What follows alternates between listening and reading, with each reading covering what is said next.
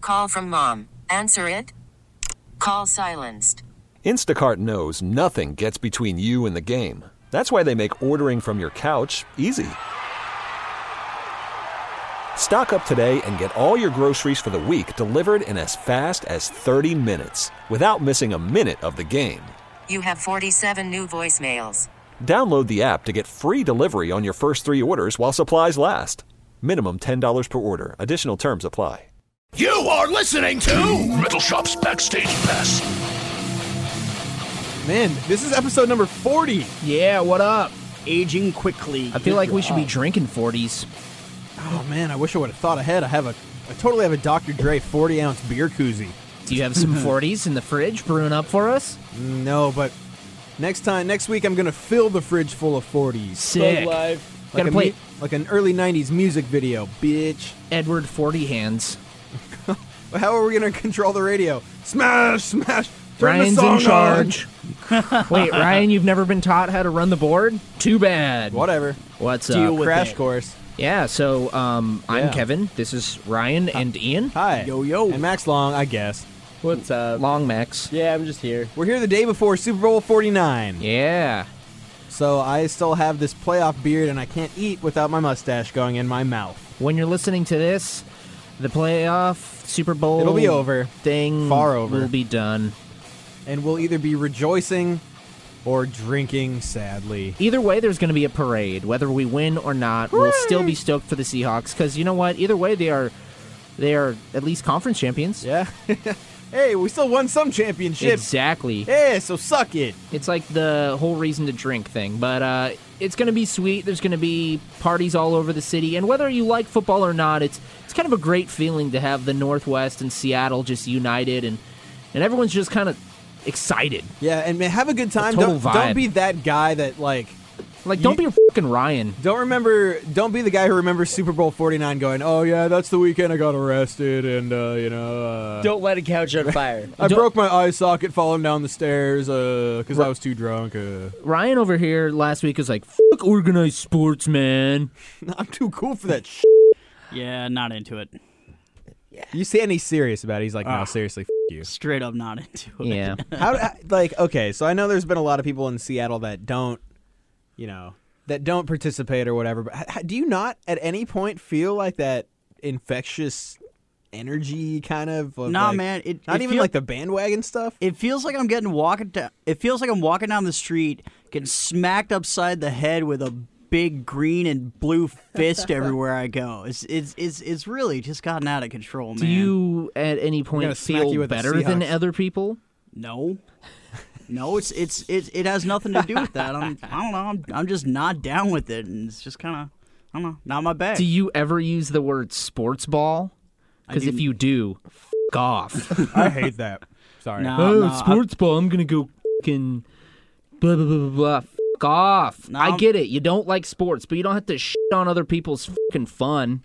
I'm not talking about you. I'm talking about motherfucking asshole hipsters that are on my Facebook feed. As soon as I see that shit, deleted. Fuck you. It's stupid. I, I get it. You don't like football. It's not even the statement of I don't like football. It's the way you go about it, and it's indicative of your sh- personality. yeah. Mm, You're a fucking Capitol Hill fucking piece of shit. Fuck off. See, you know, uh, feel free to accuse me of not liking sports because you know don't like sports, but at least I'm upfront about it. Whatever. You know, You don't have to shit, but you, you personally, I don't think shit on other people's fun. no, I don't shit on other people's funds. It's just a blatant opinion. You know, it's I mean, like, Yeah. what about being a bandwagoner? But then, as soon as anyone asks me anything, I'll admit I'll be like, I have no idea. I'm about just along for sports. the fun, bro. I'm just here to drink, and, you know, chair. You know, I go along with the crowd, mob mentality. see everybody's got a reason why they aren't a bandwagon like i used to go to the seahawks games with my uncle when he had season tickets as a longshoreman because he had a, a lot of disposable income i guess at the time so we used to go to seahawks games when they fucking sucked and we used to go all the time at the kingdom and i used to work for cairo man so i was with the seahawks through the first like big playoff push there with hasselback and sean alexander and all that so for me like i've been you know, i've been there the whole fucking time and for this is like the sweetest reward man Uh, especially as a kid who played a lot of sports as a young person and experienced a lot of just that Seattle sh- sports heartache. There was a. over and over and over. I distinctly remember a conversation that Ian and I had when we were on mushrooms at a Mariners game. and uh, that day ruled. already like where this conversation. so we took some mushrooms and we went to a Mariners game. which and there was wa- not a good There was idea. Oh, this little seven year old kid staring at us the whole time. It was kind of creepy. But we had this, like, t- because the game fucking sucked. We were losing very badly, but we were tripping on shrooms, and we had this long conversation about how keeping it real is like nor- to be eh, from the northwest and to claim it as your home you have to keep it real and support the teams no matter what and that's why it feels so good when it finally pays off Right. because you've just been in the fucking shit for so long that Right. like it's exactly like what 1996 when the sonics were just killing it Yeah, because and we made it to the finals ag- against the Bulls. yeah 95 with the Mariners. Uh, yeah, exactly. it was just an amazing feeling and against the Indians. We've never been there. We've never made it to the top, and it's just fucking so cool. And l- yesterday, I was so pumped that my favorite wrestler, Daniel Bryan, was on the Seahawks Twitter handle, and he had control of it for an hour, and he Oh, was just answering questions. it was fucking sweet, you know. It's just it's cool to see so many people wrapped up in it, and uh, all these like huge Seattle celebrities, like Nikki Six. He he came out on Twitter and was like. "F- The Patriots. I want everyone who follows me that's a Patriots fan to delete me He's like, I don't care. he's like, I I grew up in Seattle and I didn't even know that. And he's like, so fucking go Hawks. It's just cool, man. It's it's awesome. So uh, yeah, that's our little rant and our tirade. And I if mean, the I- Seahawks lost, I I'm take sorry. it. I take it personally. Yeah, yeah, and this is all coming, you know, uh, after the fact. But for me, like, just to, I don't, you know, I don't go out and watch the Seahawks games with people. You know, I'd wake up in the morning and and sit there in my little bubble and like cheer it on by myself and feel that disappointment. Yeah. and that Yeah. and the victory, and I would be standing there throwing beer bottles against the wall and freaking out my cat and like screaming at my neighbors and so for me like it's personal man i don't give a shit about what anybody else thinks about it but whenever i hear that oh it's fucking sports bad beer beer beer i'm just like man you don't get it and i don't feel sorry if i'm saying fuck you I just don't think that there's anything bad about something that we can. I mean, okay, this is going to be a little bit of a rant, but the world is shit, right? already there's, on one. We're it's negativity all around us. I don't think that there's anything wrong with something that you can get lost in for just a short a period of time and let you forget about the world of shit that's around us, right i mean the one the one example that i did totally unless it's a feel- violent fucked up thing. you know bobby right Yeah, you know, we all we all are friends with Bobby. Big Big Bobby, the drummer Bobby, goes by Engine Bobby, drunk Bobby. Drunk Bobby. Uh, the one thing, the one thing that I did totally feel, because he works as he's a door guy, you know, at a lot of bars and stuff, and he was saying that he can't fucking stand it when somebody else see Hawks right in his fucking ear or like right next to his head or in his Yeah. fucking face when he's just trying to walk down the street. I think if somebody yelled anything, I don't really care what, I would just have to turn around and like throttle you by the fucking throat. So I get that. There's a time and place. Don't be a fucking obnoxious jerk off. But at the same time, you know, there's a, yeah, like I said, there's a time and place. And shout out to Tim Berklet for putting his money where his mouth is. He just bet like what twelve to fifteen hundred dollars on the Seahawks out of Vegas. or He something? bet twelve hundred dollars of that. Four hundred dollars is mine. Oh, okay. Well, there you so go. I'm invested this time. I didn't want to bring it up because I feel like it's jinxing it. But Oh, well, I brought it up, so oh, there you go. sorry, dude. All right. Well, you guys ready? I jinxed it. This just in: Ian lost four hundred dollars this week when the Seahawks lost the Super Bowl. Oh. Oh, You 400 bucks in like 15 minutes. F- you. Well, hey, man. okay, I'll take that. I'll take it. I can't even argue, right, Matt? Hey, your reply is, "Hey man, hey man." Hey, man. All right, good Let it times. speak We got the for metal itself. news, mother. All right, this is a weird one and one that I, you know, but when it comes to Devin Townsend news, it's just hard to say. One that I didn't expect to see pop up on my phone this one of these mornings this past Hmm. week when I woke up. Devin, here's the title of it and we can digress. Devin Townsend wrote a song with Nickelback and Daughtry's production team. What? Hates it. Of course. That's just the title. so, break it down. Break it down, baby. Break it down, baby. Well, Devin Townsend seems like a very open dude.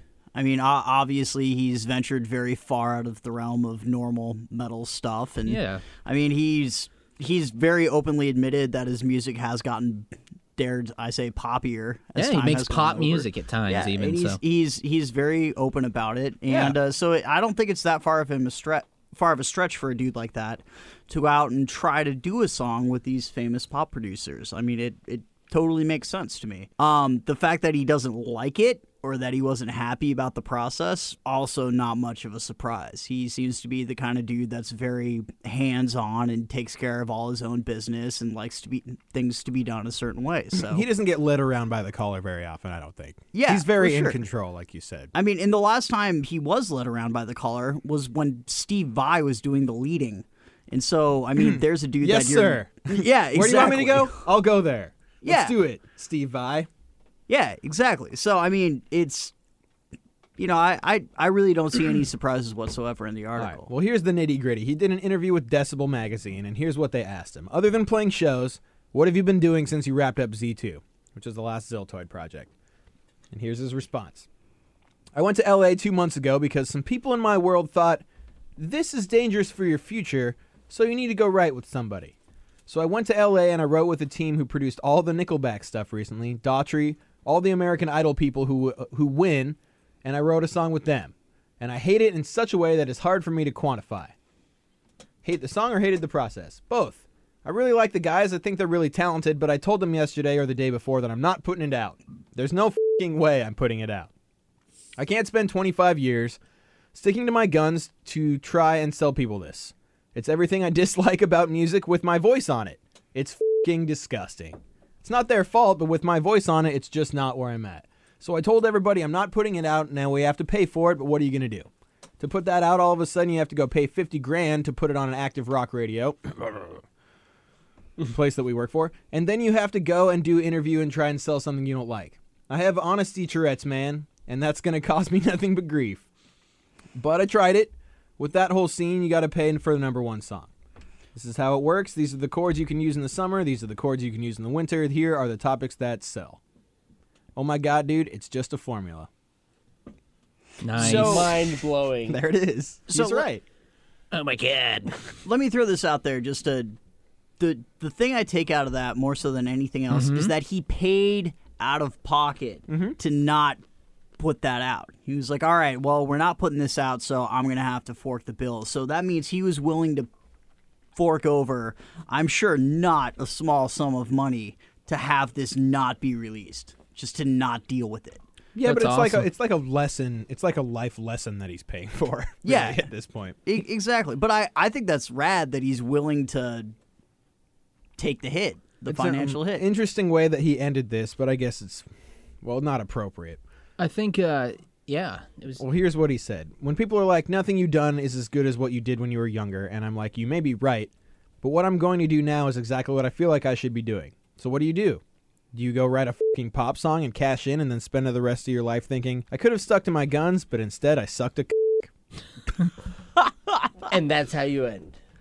he had mic drop? in the Jamie Josta podcast, it was really interesting how he described it. He said that uh, essentially he worked his entire career to make these awesome songs that he thought could really make it and, uh, you know, pushed the boundaries of what he wanted to do and really stuck to his guns, like he said. And then it would just be kind of fucking shitty For if- nothing, yeah. if if then he he does this one thing, pays a bunch of money, and gives in, and that's how he gets big. But Right now. that said, though, I, I- you know, as a music fan, I've always been able to compartmentalize that. Well, Well, a, I- a lot of our favorite bands have done that. you Well, know? I feel like Devin Townsend already is pretty goddamn big. Oh, I he- mean, he- comparatively. But with his creative genius, man, if he had the right amount of exposure or connections, Yeah. he, he could be doing some crazy. He could, you know, he could be writing for TV shows. He could be doing f- movies. You know, anything really. But I just don't see him wants. in going on tour with Nickelback, dude. I just, I don't. Yeah. I think we all. That's the. It was over before it even began. Word.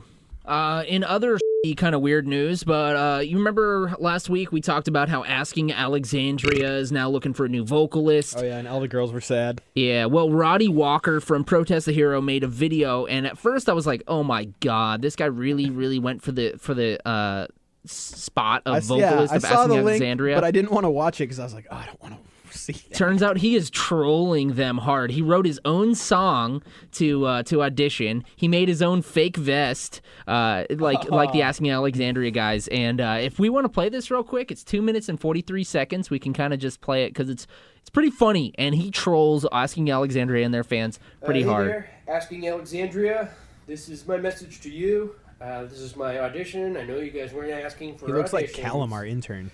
But I'm going to send one in because my life sucks. A little info about me. My name's Rody Walker, 28. I have a little bit of an alcoholic dependency. Oh. I'm a stay at home boyfriend. I just do it all, you know. I, I do the cooking, I do the cleaning. I'd be glad to do that for you guys. Uh, if Nice. you let me in the band.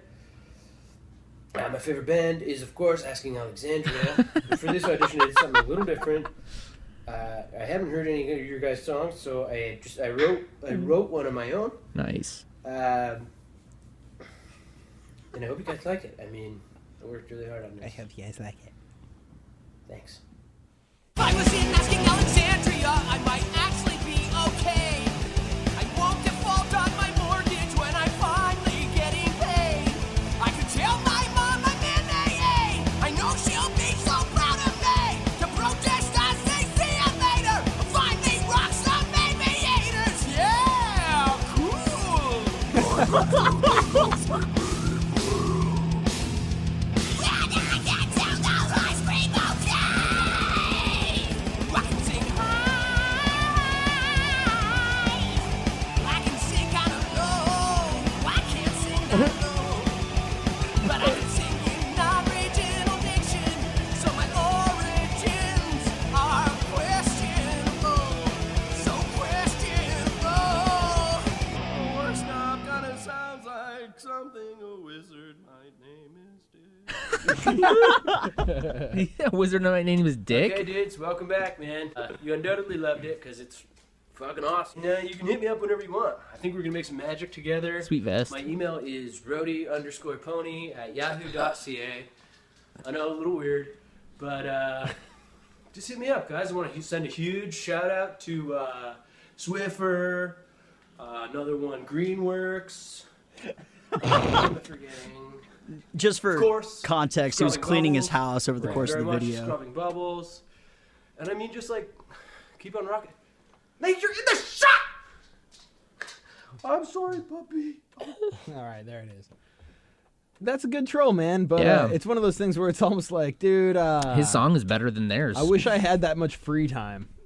That's what happens when uh, you get a, you know, f- fan funding your album. I have a bit of an alcohol dependency, and I'm a stay-at-home boyfriend, so I'm gonna shoot this fucking video. You know, first time I saw that band, I ended up hanging out with that dude after the show for a little bit, and I asked him what he had been listening to lately, and he's like, "Dude, Justin Timberlake."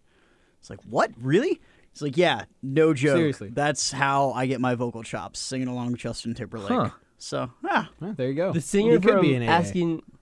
Ah, He's t- he's taking Ah, No, well, sexy dude, back. Yeah, I don't. At this point, I'm over it. I'm over the he's- whole story. Bringing sexy back. All right, Napalm Death's Barney Greenway wrote a president a, lo- a letter to the president of Indonesia. We reported last year that their new president is a metalhead This is the best story of the week. and loves Lamb of God. I mean, it could be the best story of the year if it ends well. So the deal is that obviously we all know that Indonesia and you know basically any South Pacific Asian country, you don't want to be smuggling drugs into these countries because they will either Kill cane you. your ass, they'll hang you up by your f***ing nutsack, and then they'll kill you. Seriously, they will execute you for drug crimes in countries like Indonesia.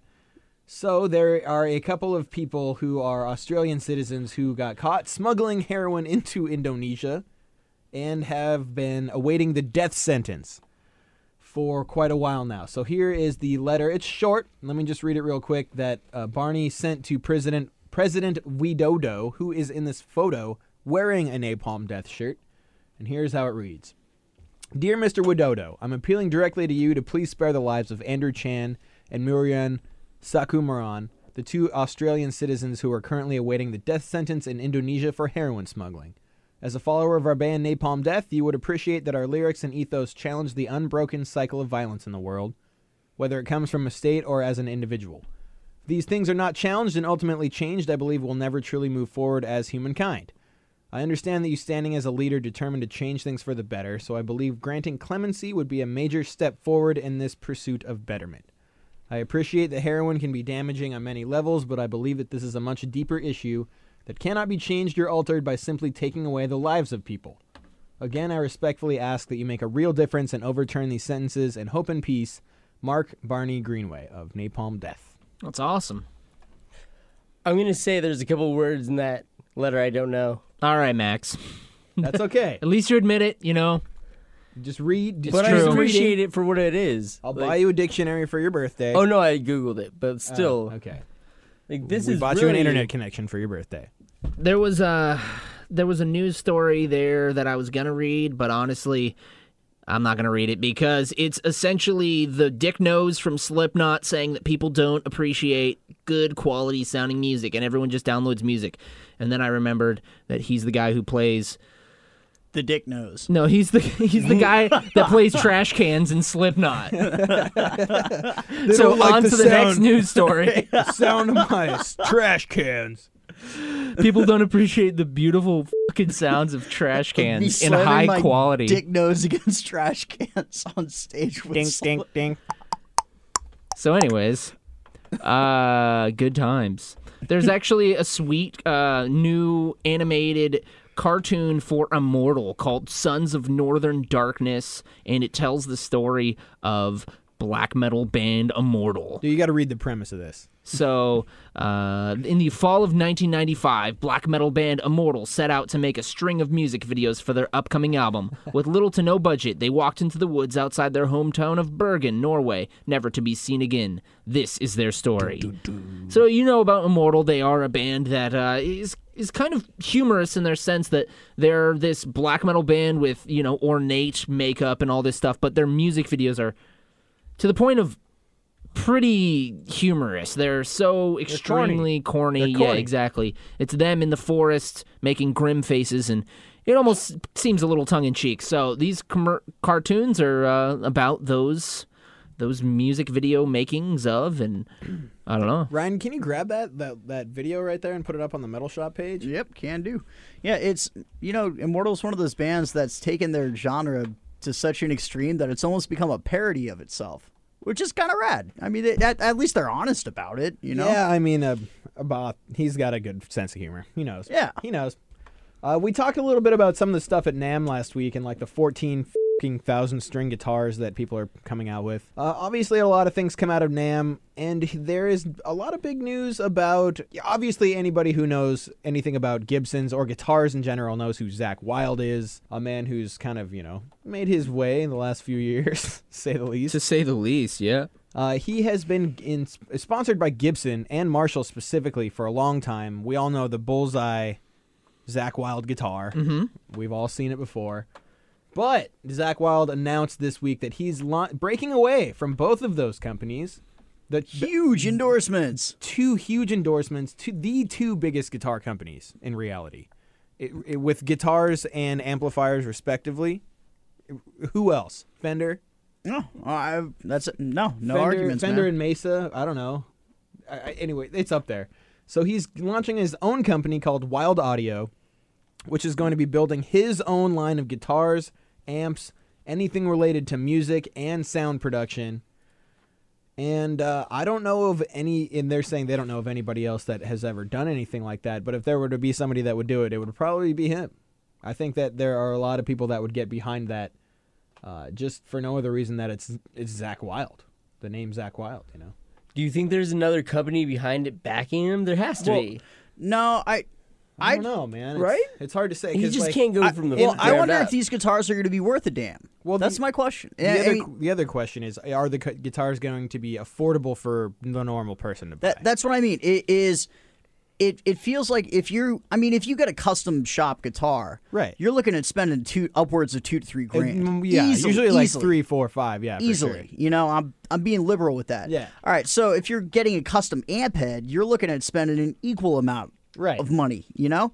All right. So uh, what a lot of these these endorsement deals do, like Kerry King's deal with BC Rich for a while, they had if you want to spend two to three grand, they'll give you a Kerry King guitar. Right. But you could also spend like three hundred bucks and, And get, the one with, like, crappy Epiphone version. yeah, with so a whammy.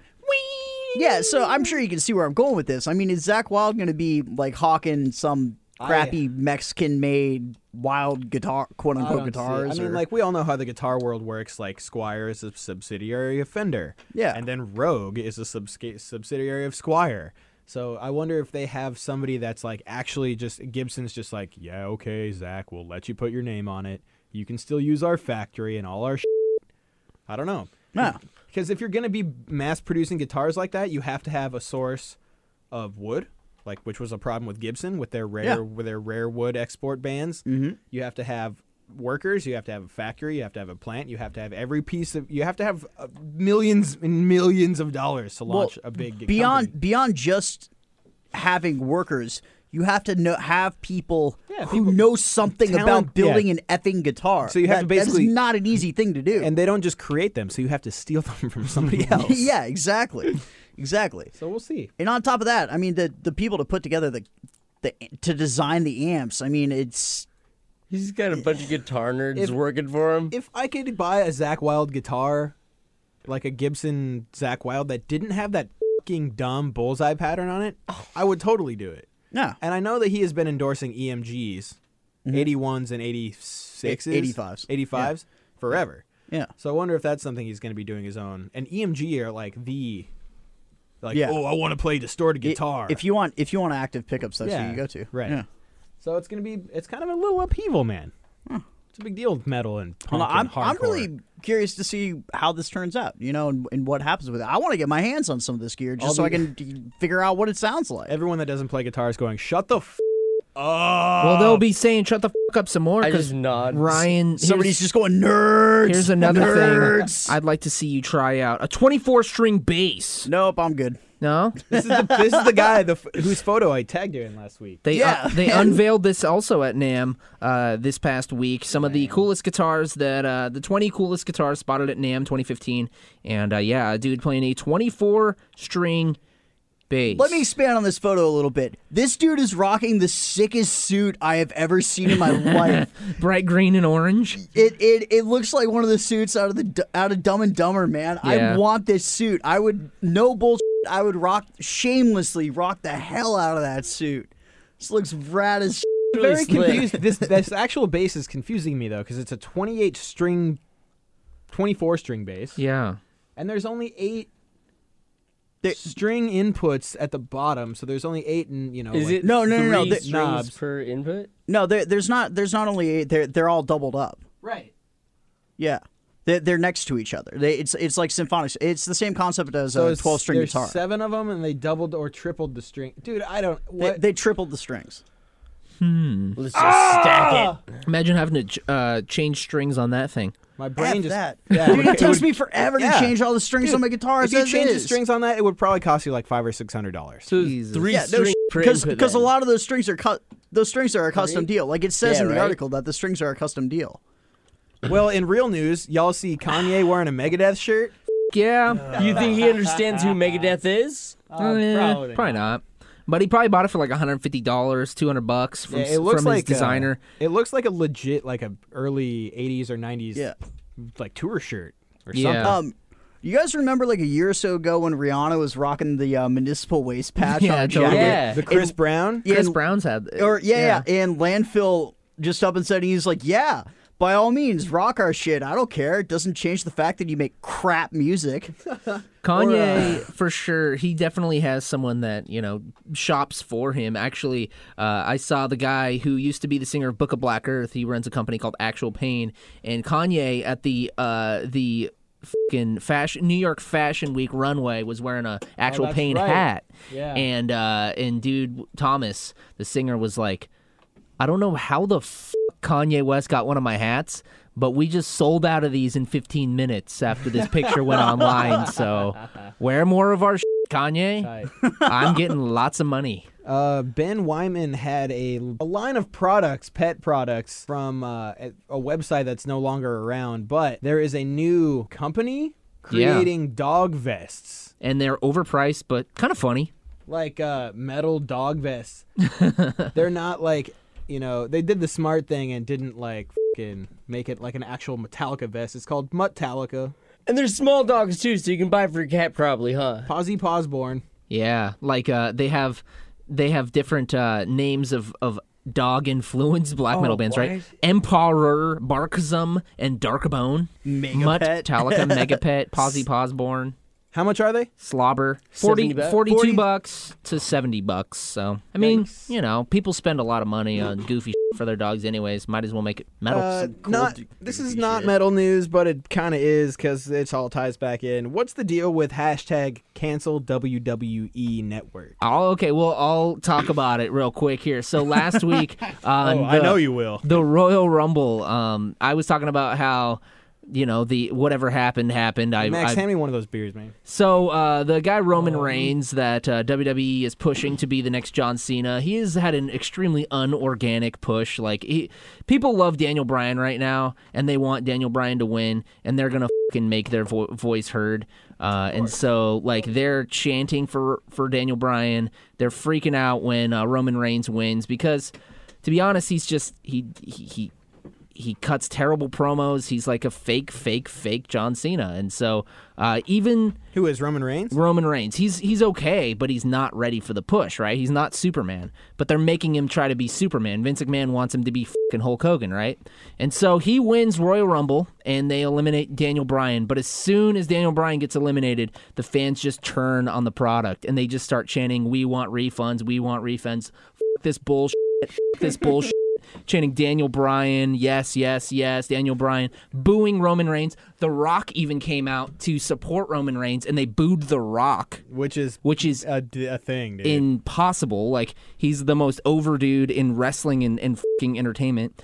Th- And then uh, as soon as the pay per view ended, hashtag cancel WWE Network was the number one trend worldwide for 24 hours. Damn, for a whole day. And they were estimated to have at least 16,000 people cancel WWE Network. Their WWE Network website where you can cancel taking hits. was was brought down. They fucking um it completely shut down the cancel the the cancel page. It, It crashed. crashed. Of course it did. They, Yeah, pro- of they probably course. brought it down after Wait, the hold first on. couple hundred. We're or so. losing everyone. Shut it down. Exactly. Shut it down. But, uh, Still can, man. Or Yeah. Vince Big McMahon fan. just dives across the room and hits a Hit red the red.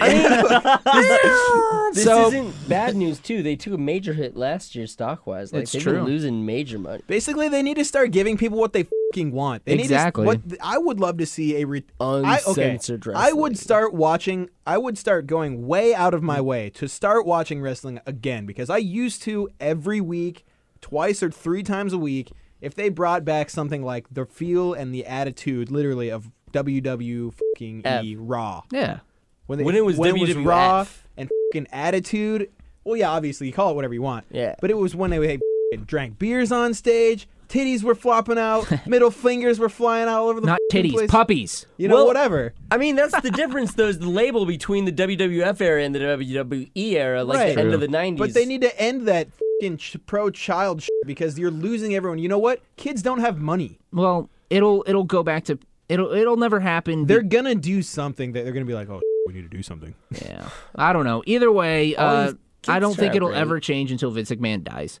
Uh, and so Fair enough. Um, I think that Triple H is going to be the next one in charge, and he's actually a fan of wrestling, so we'll see. Well, we'll find out. Uh, in funnier wrestling news, though, kind of random, Mick Foley, Mankind, Cactus Jack, Dude Love was kicked out of an eating contest this past The week Wing Bowl. for stashing chicken wings in a fanny pack. he was he was cheating the entire time, and uh, he got kicked out, called out, and uh, he was kicked out of the wing bowl for. Uh, yeah, there was a dude who, who won Oh. w- with 444 wings in thir- 26 minutes, but uh, Oh my God. there's screen caps of Yeah. Mick Foley. The, f- the the shot they have right here is a photo of the big screen, like the diamond drawn, Yep. and it's him with his greasy ass chicken fingers, s- lifting up his red and black flannel and shoving wings into his fanny This is pack. fucking classic, but be, because Mick Foley, I've read his I read his autobiography, and he is notoriously cheap. He is such a fucking cheap ass. He wears sweatpants and the same free T-shirts that he's got. Uh, for his entire career, he never buys clothes. And uh, when him and Stone Cold Steve Austin were on top of the E WWE, making millions of dollars, they would stay in hotels that were forty dollars a night. Hell yeah. because he just wanted to save money for his family. Good. Because it's not about how much you make, it's about how much you save. Exactly. There you go. Speaking of guys who are trying to I really save like a that little guy. money, and while we're continuing on with the not so metal news, just that's funny from this week. Yeah, totally. The NFL warned Seattle Seahawks they would be issued a 15 yard penalty this time. So it's becoming a thing. It's a part of the fucking game. If Marshawn Lynch grabs on his fucking balls during the Super Bowl, they're going to back it up 15 yards. So if Marshawn Lynch grabs his balls, they are going to, they could potentially make us lose the fucking game. I'm just saying, it's bullshit. That said, good news for Marshawn. There's an underwear company called MeUndies.com. I've heard these are awesome. Chris Jericho always talks about them on his podcast. They've agreed to match any fines Lynch receives as a result of his touchdown celebration yeah. by donating to his charity, Fam First Family Foundation. So they've already agreed to donate 20,000 to the uh, donation, which was his most recent fine, and they will donate up to $100,000 more for every touchdown he scores during the Super Bowl. So literally every time he touches his penis, kids will get money. yeah, that's bad. That is weird. This guy is literally a superhero, man. He's like the anti-Catholic superhero. Touch your dick for the kids. Hold my dick. Oh man, that rules. Why the f- did he get fined for wearing his brand's hat? Oh, and then when one of the Patriots players is wearing his like company's hat, no fine for him.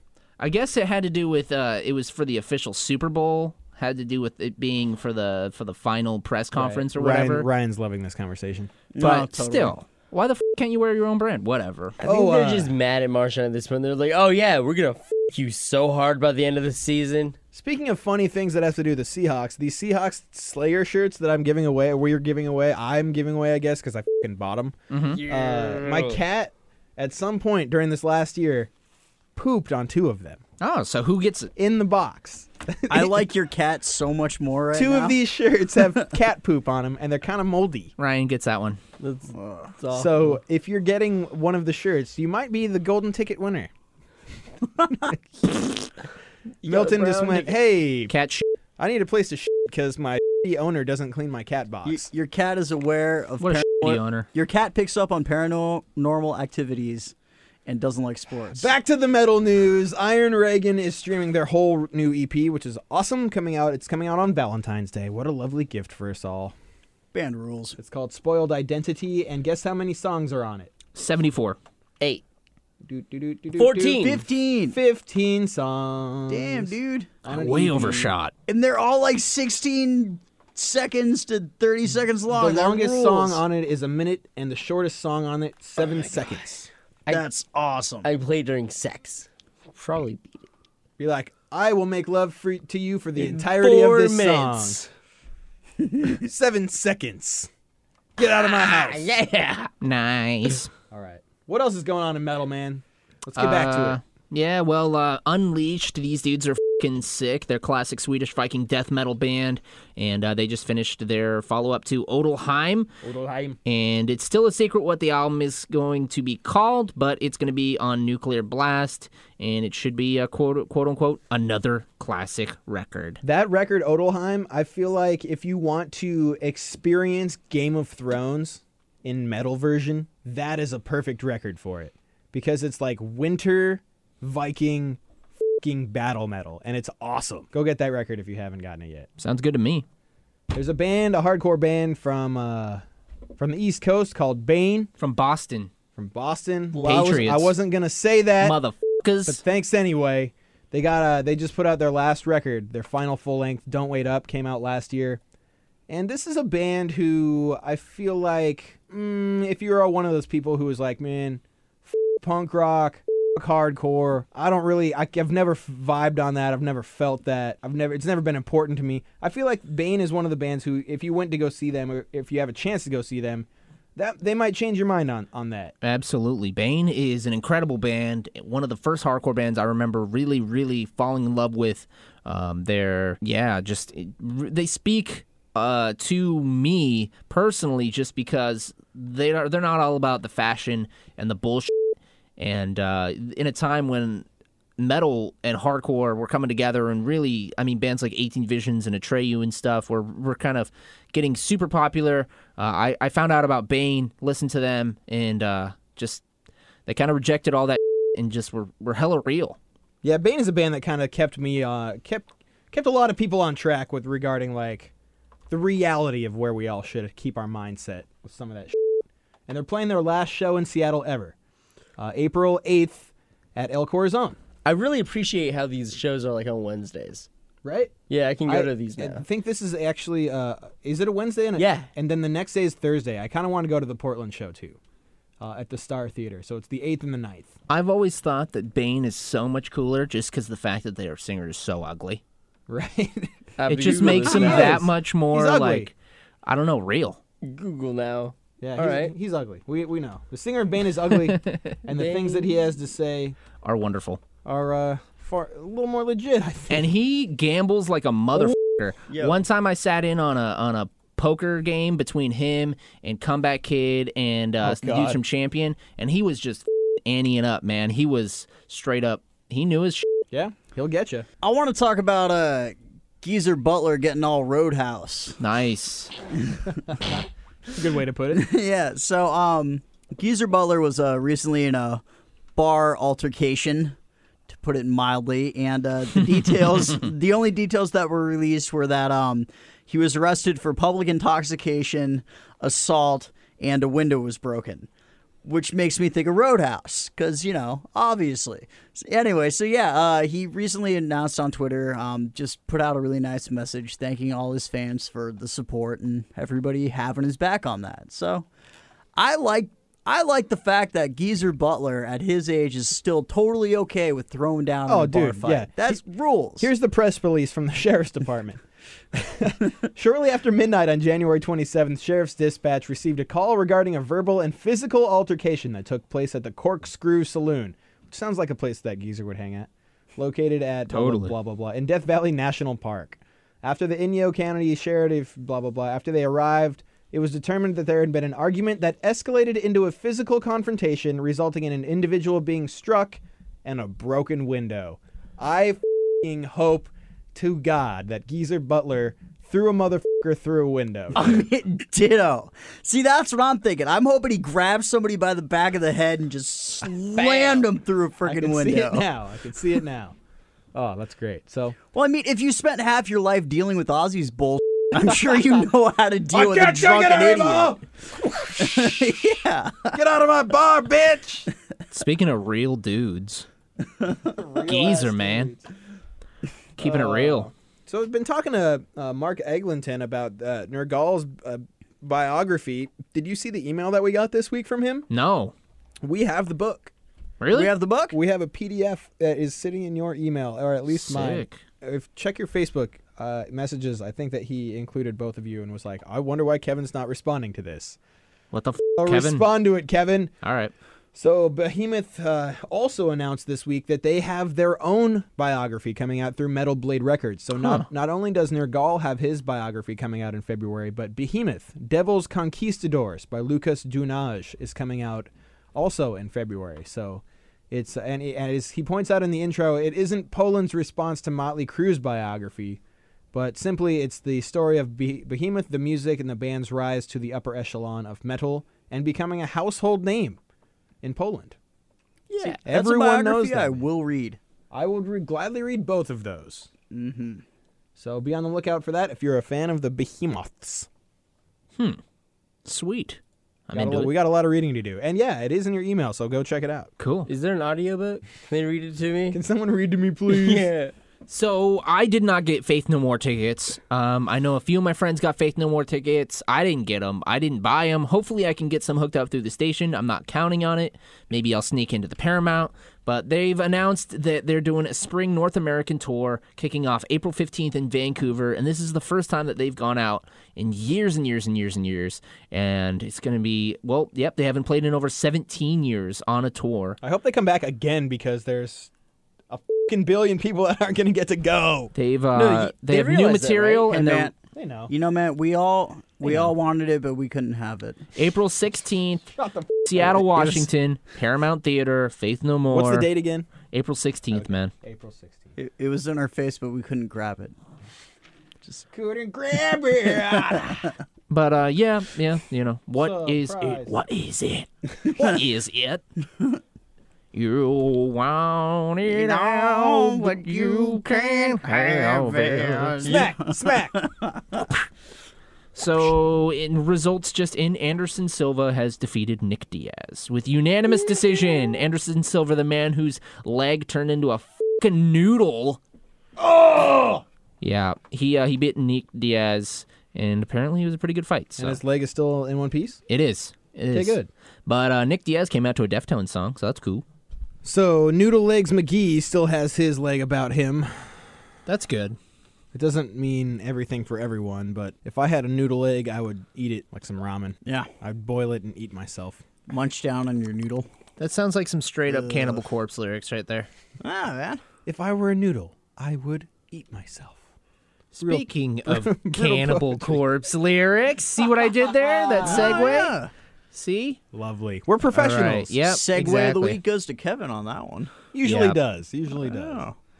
Uh, this this I tried. episode of Metal Shop was fun, man. It, it was fun as f- Absolutely. Chris Barnes is a super down to earth guy, and he's got like obviously decades worth of metal knowledge over all of us combined, and he could just all over all of us. But he was the nicest, most down to earth dude, and let us poke and prod his brain. And he even attempted and knocked out of the park He annihilated that sh- one of our actually our second or maybe even third third guest brutal poetry. Yeah, I think he was the best so far, honestly. And, and He to have just a, got so into it. and to have a dude like that reading lyrics that he wrote. That's a pretty cool deal, That's man. straight from the mouth. And the he was horse's mouth. smiling. He was having a good time with it. Good. All right, here's Chris Barnes. Thanks again for listening to Metal Shop's Backstage Pass number 40. Hopefully the Seahawks won. Oh, they Hopefully. won. Uh, If not, we'll be back next week like fuck. Ah! We'll see. See you guys next week. Here's Chris Barnes. KISW. What's up, sucker? Welcome back to the realm of brutality. For the next four hours, we will dominate your eardrums. My name is Ian, joined by Kevin. What up? Ryan the Beard is here. Yo, yo, yo. Max Long is here. Hey, what's going on?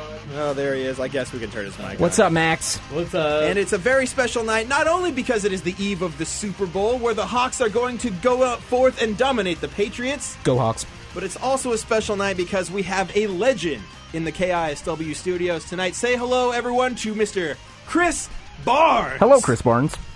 Hey, everybody. Oh, man. What's up? It's good to have you in here, man. Welcome to the uh, welcome to Metal Shop. Thanks for having me. I And welcome to appreciate the Northwest. He is now living here in the beautiful 206. it. I have transplanted myself like good weed. Wonderful. You know, Chris from uh, Six Feet Under, Cannibal Corpse, Torture Killer, so many good mans. Uh, tell us about coming out to the Northwest, man. Like, not many people know that you're a resident. You like kind of like ninjaed your way into the Northwest. I snuck in in the middle of the night. Oh. yeah, it was just a long time coming for me. I just wanted to get out of Florida for a long time, uh, get out of the heat, out of the craziness, and uh, I nearly escaped with my life. You know, just to get up here, it was a long, treacherous journey with my girlfriend and a little puppy in the U-Haul with all her stuff, and came up here to um, better my health and my mental state, or try to at least. well, you're stuck with us now, so I don't know if that's going to work for you tonight, man. And you're stuck with some rain. That's okay. It rains more in Florida. Oh, really? Really? Yeah, joke. yeah. Do do the research, everyone. It's, it's really bad there. Leave really your bad. Stereotypes at home. Awesome. Well, we have Chris Barnes in studio. Going to be talking to him more in depth as the night goes on. Here's some Six Feet Under from his last his last uh, release back in 2013, correct? From uh, unborn. Yeah. From Unborn. That's right. All right. All right, here's Prophecy getting Metal Shop started. It's The Rock, 99.9 KISW, six feet under on Metal Shop. We've got the man, the myth, the legend, Chris Barnes Hell in yeah. the studio. Man, it's uh, it's kind of weird to be sitting across from me right now. I gotta It's say, cool. it's pretty epic. And man, you are now a, a member of the Northwest Metal Tribe. We're we gotta say, man, you've you've inducted yourself.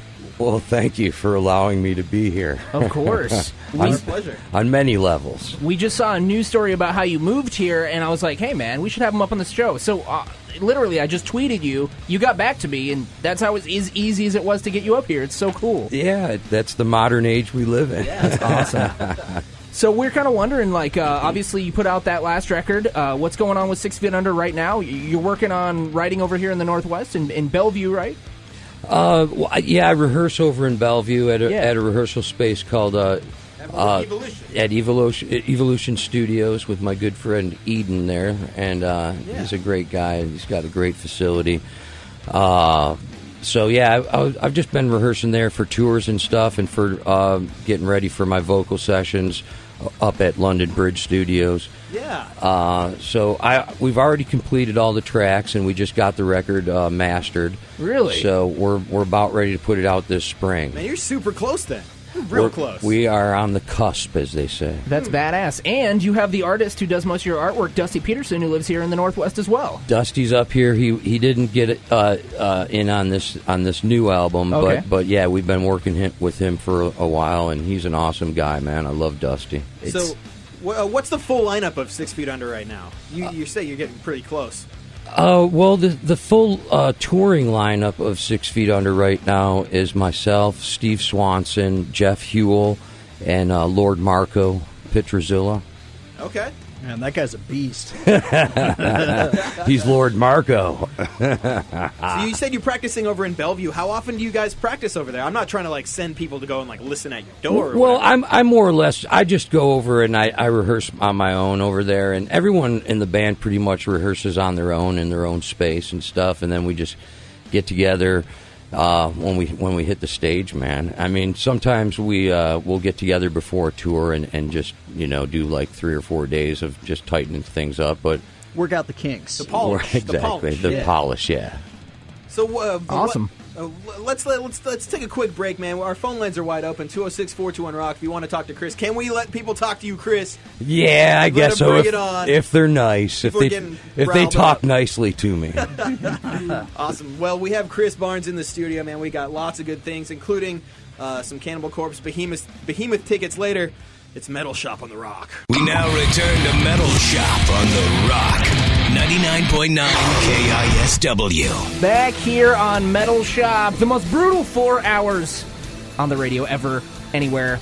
Yeah. Anywhere. What's up? My name is Kevin. Ian here. We got Ryan in the studio as well as Max, but we're in the studio with Chris Barnes, Hell yeah! I'm here. the mastermind behind Six Feet Under, a whole bunch of other awesome projects. OG vocalist of Cannibal Corpse. He's been taking some calls, and uh, yeah, we got some more questions for you if you're down to, you know, kind of get uh, get all weird with us. You can pick my brain, So man. uh, during the break, we had a bunch of phone callers, and you were talking about how you were wa- you live in uh, close to Seattle. I, I won't say what neighborhood because it's close enough where people actually could go bother you. but you were walking by a bar that had some of the School of Rock kids playing the Who, Who songs. Is that what you were saying? yeah, man. I was just kind of walking uh, back from the dispensary actually tonight, Nice. and, uh, getting stocked up for the show, and uh, and uh, I walked p- past this nightclub, and there were some like 10, 12 year old kids on stage with a crowd in front of them, and they were playing Who songs, man, and the, this drummer was like maybe three and a half, four feet tall. I don't know how he reached the uh, the kick drum pedal, but he was playing like he was Keith Moon, man. I mean, he was ripping it up. The whole band was awesome, and it's really good to see that, man. That's you know, this it's just uh, it's a real awesome city that that we live in here. It's not like it is anywhere else. Yeah, those School of Rock guys, they just expanded and then opened up a new school in West Seattle. I just think it's cool to see young kids playing music, real like real instruments. music's an important thing, man, especially growing up, and um, it lets you explore yourself and your own ideas. Um, you know, art does that, and uh, you know whether it be music or just you know painting or drawing or something like that. Uh, you know, those are important things that need to be in our in our society, in our schools, and um, you know, it's really awesome to see kids just be up on stage having fun doing that, man. It's not Having- really- Having fun, the most Yeah. important part. Having a good time. It is. That's the main thing, man. Are you gonna go be a guest teacher at some point? oh man! I don't, Guest vocals. I don't know if their parents would like that too much, man. Well, I, I saw one night where the kids played the Big Four. They pl- I saw them doing Metallica, Anthrax. Slayer. I'm doing Did they? Slayer. did they? yeah. They went nuts with it. And All the right. parents were like, "This is cool." Well, At see, dawn they sleep. Huh? most Another beer, of them, please. they may have grown Oh, up with it. The parents now, it's like it's maybe not too far off. So Exactly. it's getting closer. So, uh, man. where I was going with that is like, have you found a good local place to go and chill and hang? Anywhere you go, like to go drink or Um, smoke or uh, have a shout out bite to your dispensary. Yeah, well, Fremont Brewing is like right down the street from me, so like Awesome. that's my my favorite favorite beer probably on earth now. Okay, and sweet. It just so happens to be there, and it's gonna. It's probably going to put on another twenty pounds by the end of the year. I mean, Oh, so- you'll have earned it. Yeah, I, I love it though. Yeah, that's a great place, and um, um, yeah, there's some really great dispensaries and stuff around me, and some awesome restaurants, and just uh, it's I, I feel at home here, so it's really good. That's feeling. good, man. Yeah. So you were uh, you were talking about us uh, talking about how you were into football for a while there when you were living in Buffalo, but then you kind of got out of it because well, yeah, Yeah. Because it was the Bills. it was kind of pitiful to to follow your your local team. it it kind of fell apart there. I we you know I supported them all through those those years and Rough times. It wasn't anybody's fault. I can't say anybody in particular, but it was tough a tough pill to swallow for those many years. And uh, I took a break from football for you know what has it been So twenty you were a five years. Dolphins fan? No, I wasn't a Dolphins fan, but you know what? Place is out. This is okay. What's happening here tomorrow because I hate the Patriots more than the Dolphins. you. Yeah. So this is like the battle of good against evil tomorrow, man. I and, feel it. and it's gonna get it's gonna get hairy, and uh, it- it's gonna be a fun game. So I think it's gonna be intense. Well, Uh, we're gonna dedicate this next song to the Patriots. You know this one. It's called "Hacked to Pieces," and uh, we're gonna play a couple, uh, some Six Feet Under songs. We'll, we'll be back. This is Chris Barnes in studio. It's Metal Shop on the Rock of Seattle. Six Feet Under on Metal Shop. Yeah, featuring Ice T, the real OG. The OG, the new Jack Hustler. That's true. so tell us, uh, what was it like recording with Ice T? Tell us, give us uh, a little insight as to the recording process. Were you guys just chilling, and did you were you guys actually in the same studio at the same time, or was it like something you collaborated with over computers, or No, we didn't really do anything by computers. That was like like oh one, I think we did that Word, song. word. So um it was pretty incredible actually. We went up to New York to record his vocal part and I sent him the track a while before, but I never heard anything back, so it was like a mis- a really big mystery. Yeah. And when I got there, I met up with him, and he was like, "Okay, let's hear the track." So he went in the studio. He di- hadn't heard the track yet. Oh, okay. And So he was like, "Oh, this is what I'm getting into." Yeah. All right. this is some rock stuff? He knew what he was getting into. He just didn't know the the specifics, I guess. But man, I, I left the room for approximately three and a half minutes, and I someone came running out. Actually, it was Brian Slagle came running out into the hallway. Said, "Chris, Chris, come on in here. You got to hear this." I'm like, "What?" He's like, "He's done." I'm like, "What do you mean he's done?" What? He's done. I was gone for thirty Hey, seconds. I, I was literally gone for three and a half minutes at most, and he had he. I walked into the control room. He was on the mic finishing the song in the booth. so he didn't have anything written out. he had just- nothing writ. He wrote it. Damn. And and recorded it within that amount of time. he just let that fly. That's some hate. That is some hatred. he had that bottled up for a while. It's just intense, man. Intense. So we were, You were talking a little bit about coming out of the dispensary uh, earlier. How like, and be honest now, how much of a factor did legal weed in nor- the Northwest play into you, you know, moving out here? Um, well, it was a big part of it, man, because I felt like for a big portion of my life, um, over half of my life, I was saying publicly and to myself if there was ever a place that had legal weed that I loved and would want to live there, why wouldn't I be there? Yeah. There you go. And I asked myself that question a couple more times and sold my house in uh, two days, packed up awesome. the house and left within two weeks and got up here. And uh, And we were all just lucky enough to already live here. I just, uh, yeah, yeah, for sure, man. I, I, I've, I just been digging it up here for years. My mom lived up here in the '70s, and uh, I just heard all these cool stories. And then when I started touring, coming up here, I always felt like I felt comfortable up here. You know. There you go. So tell us a little bit about uh, your history we want to of dig into your the green, dude, marijuana. green, man. There's lots of green fans out there. How old were you the first time you hit it? What were you listening to? And what was that whole thing like? Tell us a little bit of the story.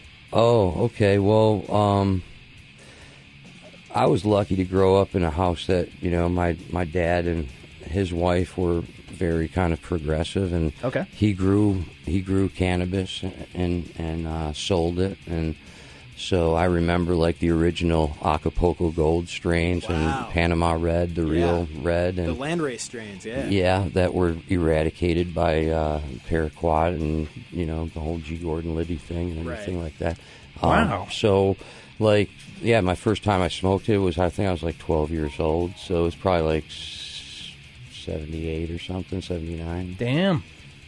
Uh, I was listening. I wasn't listening to anything at the time. I stole a roach out of the ashtray. I'll and "Oh, take that. Me and my best friend took my uh, mini bike and went trail riding and, and smoked a couple roaches. That sounds perfect. That was it. And it Yeah. was an epic ride. It was. and the ride still has not ended. it continues. So if you're when you're by yourself, like in your house, what do you have? Like a big ass bong? Are you like a blunt guy, a joint guy? A, what do you- Um, how do you like to smoke, man? What you indis, indica, sativa? Well, that's uh, one thing I, I mentioned about my health was why I came up here was, you know, because of cannabis and everything. Um, but I, I dab now. I've been dabbing for about three years. Okay, And cool. uh, I've cured my asthma by dabbing. Wow. Wow, that's incredible. Right on. Well, aside from you, who's the biggest stoner in death metal?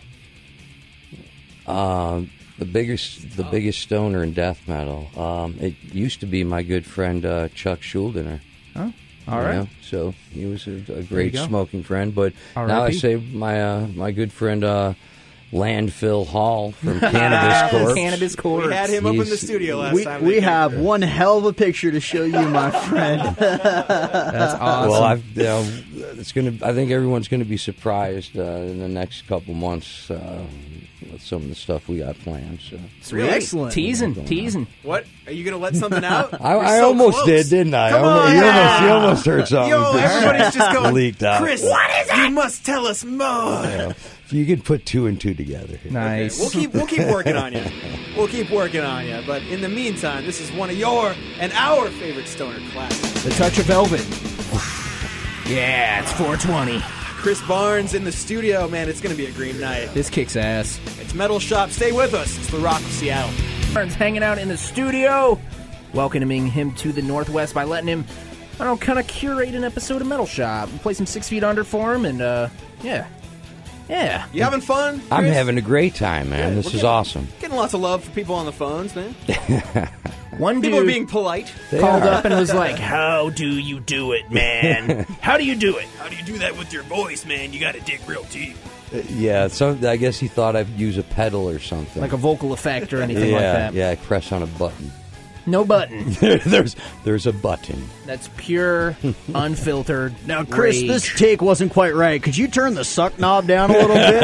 you know, maybe turn the Oh, talent God, I knob up? wish I wish I could, man. I really wish I could turn it down. Is that pedal plugged in? Ugh. Awesome. We're going to be uh, showing some love to an awesome tour, one of the biggest of the year. Tickets to go see Behemoth and Cannibal Corpse next on Metal Shop. We now return to Metal Shop on The Rock, 99.9 KISW. Uh, in just a few minutes at From the Vault at midnight, we are going to be playing uh, one of Chris Barnes' uh, oldest bands, one of your high school bands, man. We're going to make you feel old. I make you feel old. you don't have to make me feel old. That's it. I just want to fu- further illustrate that this man in our studio right now has been around and was around in an area, an era when this kind of like didn't really exist. So we wanted to ask you, like, you were one of the first to really dive deep into like the super gory lyrics and push that boundary on the metal imagery. Well, like, how did where did that come from from you? Where did where did the inspiration come from? Was it like movies, comics? Voices in your head. um, it was basically, I think, I just had a vivid imagination when I was younger, and I liked to write stories. That was really interesting to me. And when I started to get into playing music, um, I had to try to match this heavy music that I was hearing, you know, the guitars being real loud and just aggressive, I just felt like that's what matched it. And as I got better at singing and felt more comfortable with my voice and what I felt like I could do better, I kept trying to make it match that distortion of the guitars, how aggressive that sounds coming off the strings, and just that that So I mean, abrasive with abrasive. yeah, and the percussion, uh, you know, the percussion of the drums, and just to get that out of my voice, that's really how I focused it, and that's all the lyrics and and all that was kind of wrapped up within just uh, the sounds. Wouldn't really match if you were singing about rainbows and, and happy stuff. No, I've tried. I've tried to do that. I've been, yeah, I've been ripped apart for it. Word. Well, uh, you know what? We're actually going to be giving away tickets. February 10th is the is a big, humongous show. It's going to be Cannibal Corpse as well as Behemoth. You were the OG vocalist of Cannibal Corpse. You know a thing or two about that back catalog. Yeah. And uh, well, they're going to be playing some of those songs. I'm sure it's going to be at El Corazon. That right now we're playing a band called Behemoth. Put out one of the best records of the last five years. Last year, it was number one on the top twenty of Metal Shop. And this month, uh, autobiographies from Nergal and the band Behemoth come out. And I think I brought these guys over on their first tour of the states. Well, there you go, man. Connection to Oh, both. it's all coming together. Word. All it's right. all one incestuous metal family. 206 421 Rock to win tickets. Be calling number 9, 10, 11, and 12. 11 and 12. Win these tickets. It's Behemoth here on Metal Shop. Yeah. Hell yeah. What's your name, man? Jonathan Rivera. All right, where are you calling from, dude? Everett. Right on. Stay on the line, dude. Hey, guess what? What's that? You're going to see Cannibal Corpse and Behemoth. Nice. Goddamn, you guys got through those colors. Hey, man. you know how we do. Sweet. All right, sending you to go to see a bunch of sweet metal metal blade bands. Stay on the line, man. Right on. Thanks, dude. Pretty fitting that the night that we're giving away tickets to go see Behemoth and Cannibal Corpse, we have OG Cannibal Corpse vocalist and current Six Feet Under mastermind, Chris Barnes, in the studio hanging out with us. He is now a Northwest. I don't know. He's a metalhead. resident. He's, He's a, a Northwest metalhead, a resident of this 206 area code. It's badass to have you in the studio, man, as we have said many times already. I'm here and I appreciate it. Thank you for welcoming me. What are you? Of uh, course. what are you doing for the, the for the the Super Bowl tomorrow? The big game. Oh, I'll be smoking a Super Bowl. Packing it tight. yes. Good man. uh, we have these uh, s- these shirts that we've had for the last here at uh, last year here at Metal Shop. It is a uh, sweet Seahawks Slayer ripoff logo, and we gave you one, Chris. You got yours. I love it, man. It's uh, I am now a renewed football fan, I guess, especially if Slayer's involved. It's a classic Slayer winged eagle, and it is super tight, and it's like a mashup of Slayers and Seahawks coolness. Yeah. People have been bugging me for weeks and months about, hey man, I, heard- I- I've seen this, I've seen this, and I knew in my back of my head, I was like, yeah, I'm the one that's got them. Yeah, he's got a huge box of them, and he's been sitting on them all year long just for this moment where we can give them to you. Yeah, so call us up 206 421 Rock. Tell us, say hi to Chris. Uh, tell him what your favorite Six Feet Under song is. Say some Go Hawks. If you're cool, we might just hook you up with one of those shirts. Let us know. Do you want it? This You- is a- yeah. You want this. You want it, punk? One, two, three, Yeah! 99.9 KISW and KISW HD1 Seattle. It's midnight on the rock. This is Metal Rock. Let's get some metal from the vault. Yes, it is from the vault, our old school segment where we dust off some tracks we haven't played in quite a while, and this is one that we've never played. Like Ian just said there, uh, this is a band because we have Chris Barnes in the studio. We decided to dust off a track from uh, his second band ever when he, back in the day, man, Tyrant Sin. Yeah, when I was a young man, so my vocals sound a lot different in this stuff. Definitely. That's for sure. How old were you? Uh, this was probably what eighty seven ish. Yep, 1987. So I would have been uh nineteen. 19 years old, a young Chris Barnes, and uh, what do you remember most about Tyrant Sin in those days? Well, Oh, it was my first band, and I kind of rotated back to them after another band I was in disbanded. This Yeah. band Leviathan. So uh, and it was you with Paul Paul Mazurkowitz. It right? was yeah. It was Paul Mazurkowitz, drummer for Cannibal Corpse, and also Bob Bruce, the gu- uh, guitarist, original guitarist for Cannibal Corpse as well. Word. and we were all kind of high school friends, and it was just like it all started out with just playing cover songs, and then those guys started writing stuff, and What I- was the what band was your biggest influence for Tyrant Sin? I think um, Slayer was always everyone's biggest influence. I hear that. You can definitely hear it a little bit. Yeah, Slayer and Metallica back in those days, you know. The thrash. Yeah. Right on. Well, we're going to play a song off of their first demo from 1987, going back to the old school with Chris Barnes hanging out here in the studio. We're going to play the first song off the demo. This is Slaughtered. It's a little old school. It is from the vault.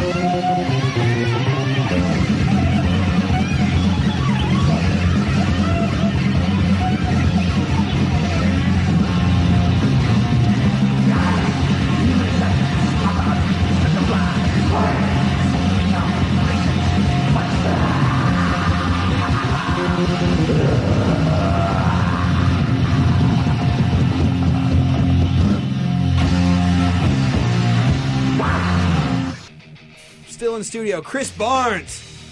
I'm up, still Chris? here. I'm here. It's good to have you, man. We still have a lot of people fighting for those. I guess we call them Slayhawk shirts. Oh, they're they're seriously cool. If you want to see it, go to the KISW uh, Facebook page. There's a video of us brandishing them. I guess would be the best word. brandishing. All night long, if you want to go win tickets to go see Pirate Fest with Ailstorm and Swashbuckle at El Corazon on Valentine's, all you got to do is tweet, or I'm sorry, not tweet us, text us to 77999 with the word pirate, and you can go for free. So, Chris, Six Feet Under, you guys have three cover records so far, the Graveyard Classic series. What is it about a given song that drives you to want to cover it? Is what what's the it factor that that snags you? for me, just a song that I like uh, growing up, or something like like that. That just something that hits me hard. You know, maybe that's even more recent. Right on. Because you guys have done a quite a wide variety. Yeah, there's a wide variety on there. It's pretty interesting. Do you have a favorite cover to play live, and uh, when was the last time you got to actually, like, bust one out? Uh, yeah, I mean, probably the favorite one to play live is TNT when we're in Germany. You know, Sweet. um, Oh, yeah. That's that goes nuts every time we play that at the end of a set. Uh, we did that one not too long ago in Germany on one of the last tours we did over there. Nice. Right on. Uh, On Halloween on Metal Shop, we do an all covers episode. So it's like metal bands covering metal bands, metal bands covering non metal bands, and vice versa. Metal bands dressing up as their favorite metal bands. So what's. do, do you have a favorite cover that's been done by another band? That if we can all still wrap our minds around the covers.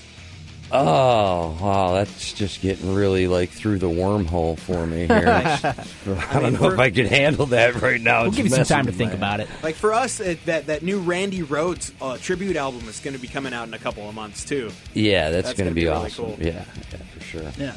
Any chance of a UFO cover? We did a UFO cover on one of these albums, didn't we? Let's look it up. I might be out. I think we did on, There's so on many. three. We did a UFO song, didn't we? Now, what about this? Do you have any plans for number four of Graveyard Classics? Well, I haven't. Uh, we kind of wanted it to just be a trilogy.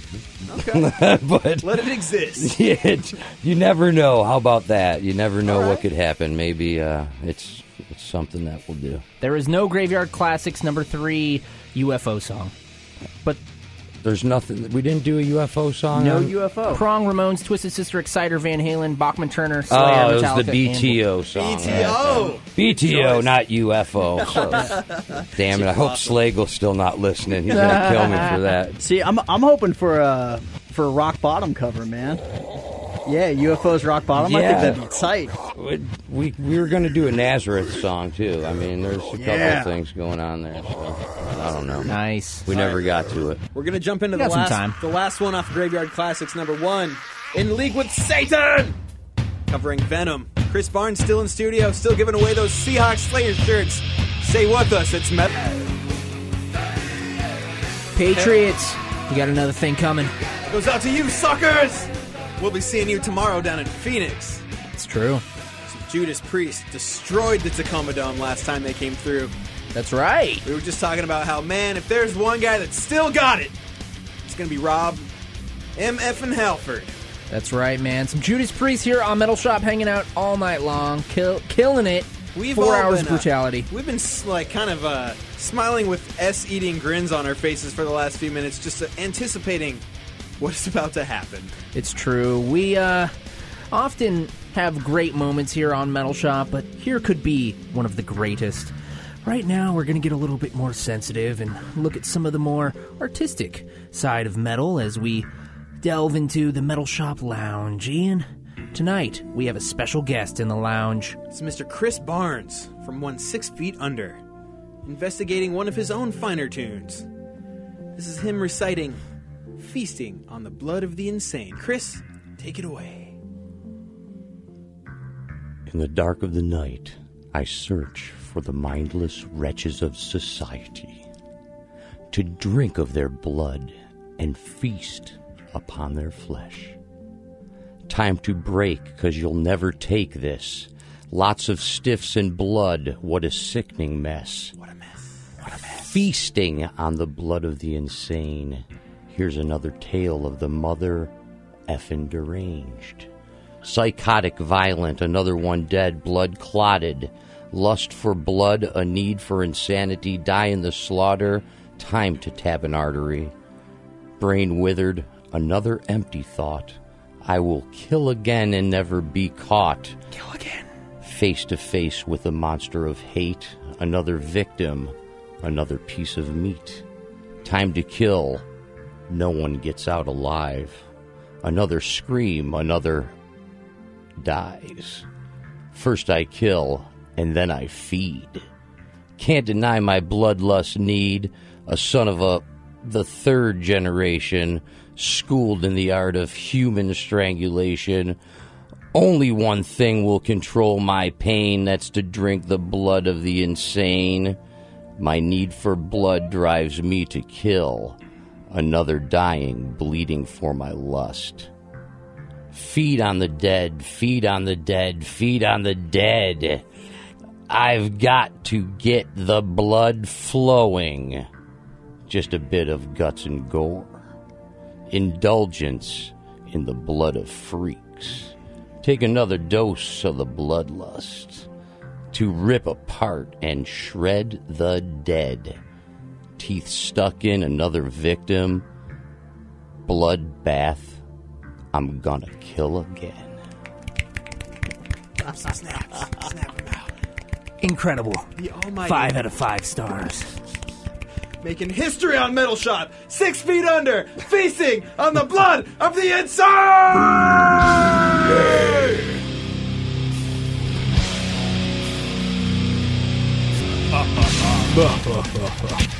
That's badass. Feasting on the blood of the insane. The Chris Barnes, that's going down in the annals of Metal Shop history right there. From the 1999 record Maximum Violence.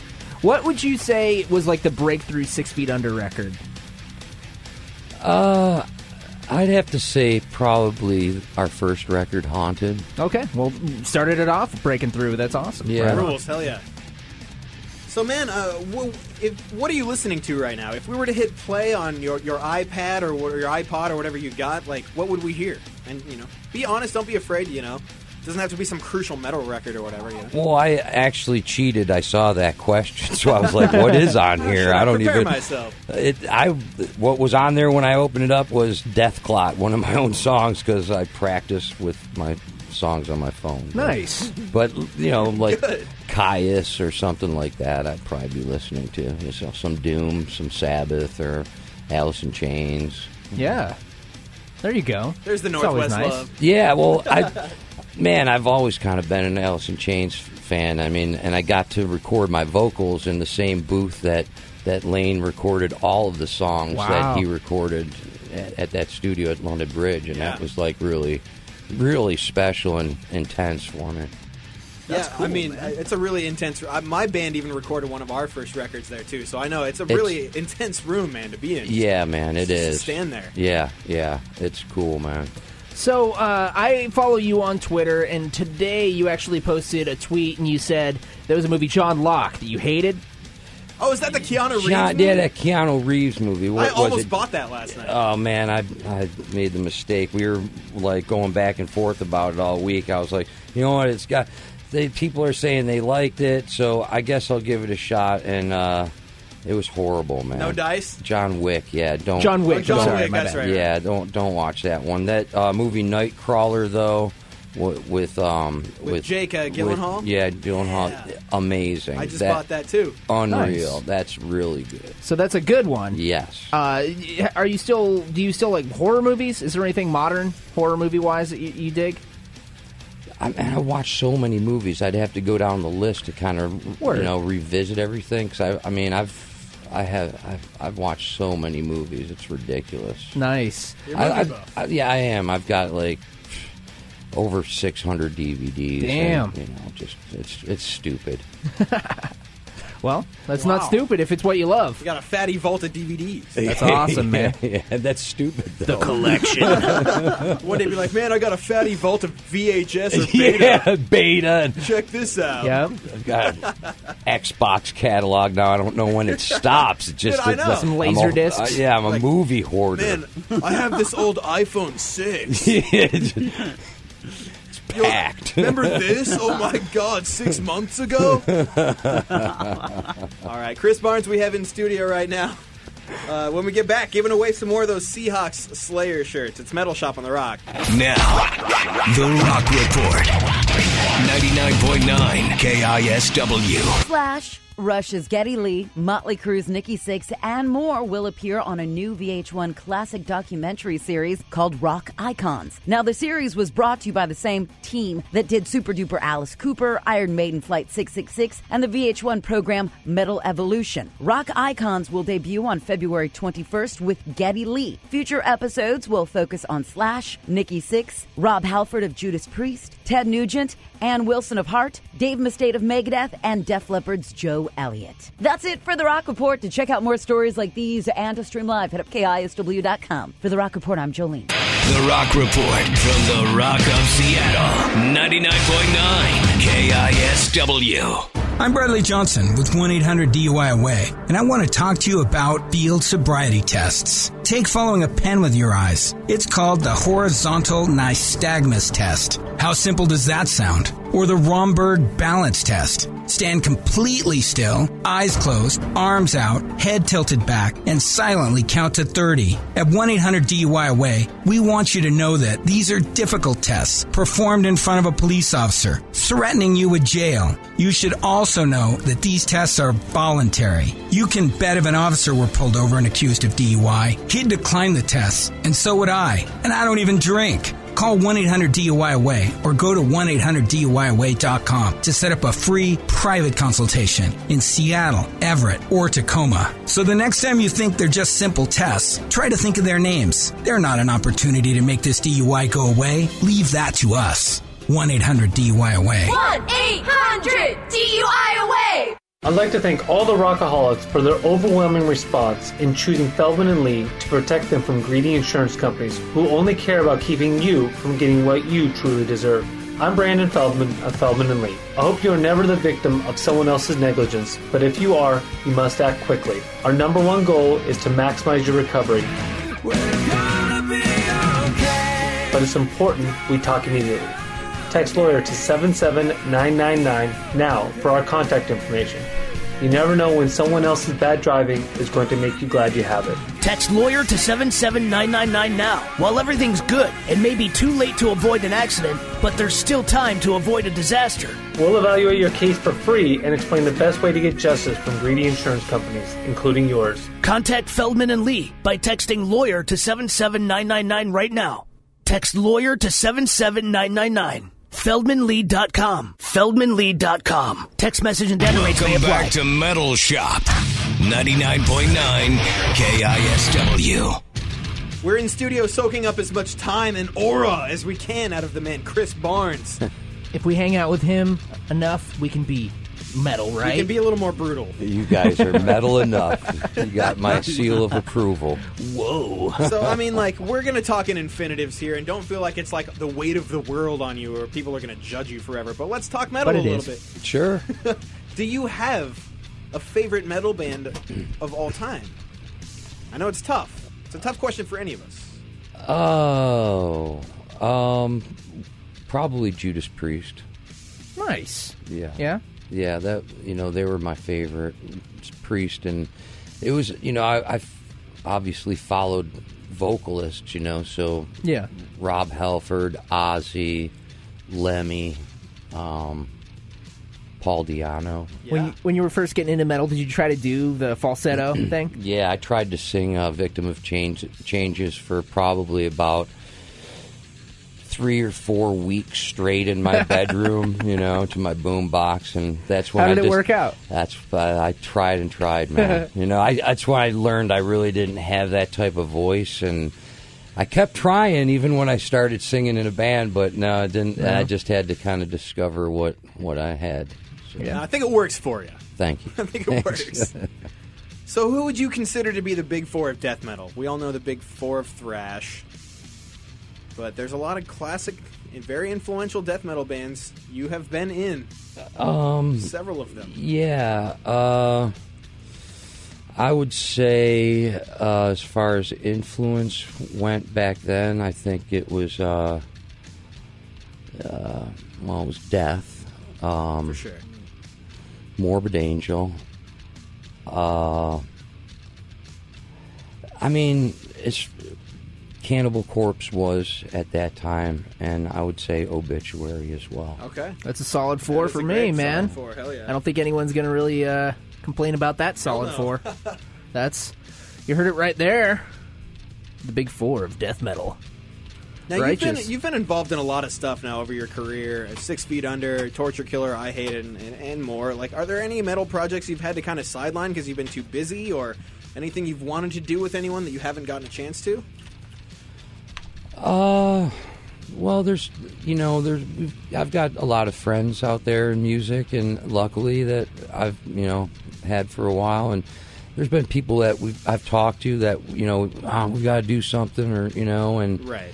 it just- Maybe someday. Yeah, it just hasn't. We haven't connected yet on that, but um, Anything you want to let out of the bag? you guys are just trying to get me Come to on, say man. that, yeah. I'm trying to be a journalist here. I God know, damn it.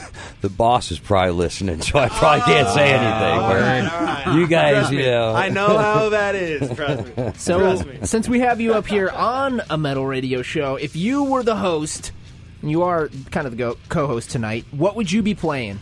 Kind of schooling people, saying this is what you need to hear. Oh well, any one of those four that I mentioned, you know, and and carcass as well. I mean, we got to throw carcass in the mix. So Absolutely, man. You know, they're they were ultra important as far as a big influence on on me and all the death metal bands back then. Uh, so yeah, Heartwork is one of my all time favorite favorite death metal metal bands. Right metal on. album. Well, we're gonna play it right now for Chris Barnes. It's Heartwork, off the record Heartwork. It's Carcass. We got Chris Barnes in the studio. Ugh, Kondamash starting off on the right foot tonight with a band called Insect Warfare. I feel like us doing Cookie Monster vocals around Chris Barnes. He's just laughing at us. Like, amateur. No, not at all. I I feel very flattered. We're just impersonating you, man. right on. It's, it's a p- it's it's an homage. well, Metal Shop is a pretty uh, extreme show, but during this segment, we get the most extreme. It is Caught in a Mosh, our 15 minutes of grindcore, hardcore, extreme sounds, and there is none of us talking in the middle of it. Mm, just, Just, pushing your face into a meat slicer. yeah, just straight grinding your mind. Good stuff right there. Insect Warfare, starting off Caught in a Mosh, and we got some new music to go into. This is a band called Napalm Death. Yeah. Chris, have you gotten a chance to hear the new Napalm Death yet? I have not, not Uh, yet. It is so good. I don't even think it's out. Is it out yet? Yeah. Did it Is just it? come out? Yes, uh, January Apex. 27th. It's called All right. Apex Predator Easy Meat. The new Came out Napalm this past Death Tuesday. is devastatingly crushing. Go Yeah. get it. They're always crushing, man. They're one of the originators. Oh yeah. And they have kept it going this whole time, man. Huge props to Napalm Death. This song is called metaphorically "Screw You." Nah. It's Napalm Death on Caught in a Mosh. Brand new music.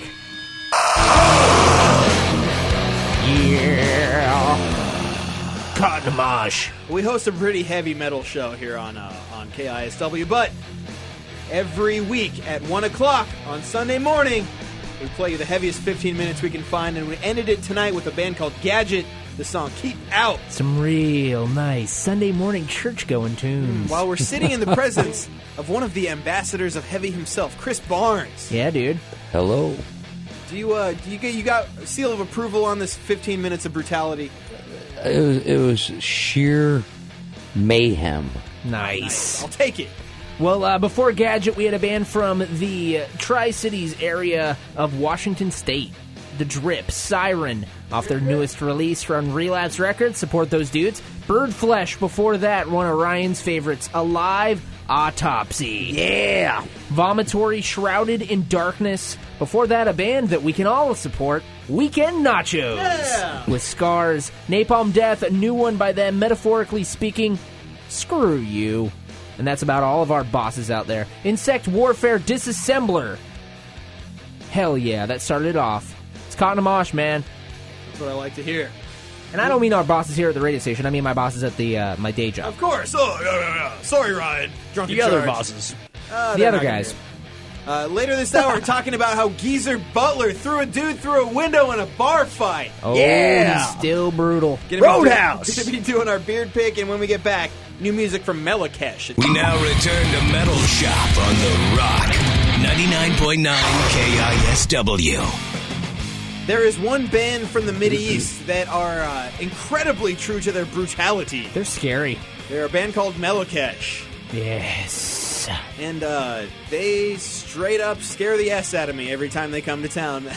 Yeah, they have a new album coming out February 27th, and uh, it's going to be pretty sweet. It's uh, it's called NK E N K I. We got a new song off of it, This one's- debuting for you. Uh, we all know the guest on this is the name of Max Cavalera. Nice. So adding the stamp of approval from Kick the ass. Sepultura and Soulfly camps. This song rules. Check out their new record when it comes out in a few weeks. This is Melakesh Lost Tribes. It's Metal Shop. On Metal Shop, Faith No More tickets went on sale this week. And they sold out in like three seconds. Yeah, they were gone in 15 minutes. Damn. 15 minutes, man. So lucky you if you were uh, he got some of those. We- And we were uh, talking about this on the podcast earlier. It's been 17 years since Faith No More did a full U.S. tour. Wow. I'll buy you some cheeseburgers if you give me a free ticket. Yeah, Chris, you got ins on that? I You, don't think I no. I probably don't. What strings can you pull? There's Yeah. got to be something. Yo, I will buy you one more cheeseburger than Kevin will. suck it. Heads up, just throwing it out there. Uh, when is the show, though? Come on. Faith No More Uh, that's going to be April 16th, man. at the Paramount Theater. Uh, April 16th at the Paramount. So you're going to have to scratch, beg, and fight for those. Splay some leg on the street, scratch together some There you cash for extra ticket. Well, we got Chris Barnes here, man. We're going to keep picking your brain while we all still have ours. I don't know if mine's still here. Well, you're we're about to hear as here as we all are. Okay. See. well, okay. So tell us about the first time you heard death metal, man. Did it scare you? Did it freak you out, or were you just like, "This is what I've been missing"? Well, it really there wasn't really death metal. He I think invented we it. Kind of, kind It's of. like, I did it. no, I, th- I think possessed really were, were the- were the first ones to use the term death metal. So I guess we kind of loosely thought of them as death metal, but it wasn't like an overall term that everyone used then. You know, it was like Okay. still kind of thrash metal or something at that point. It was all But- just metal. It's just yeah, metal, yeah. man. It just it just got Heavy. just got more and more intense, I guess.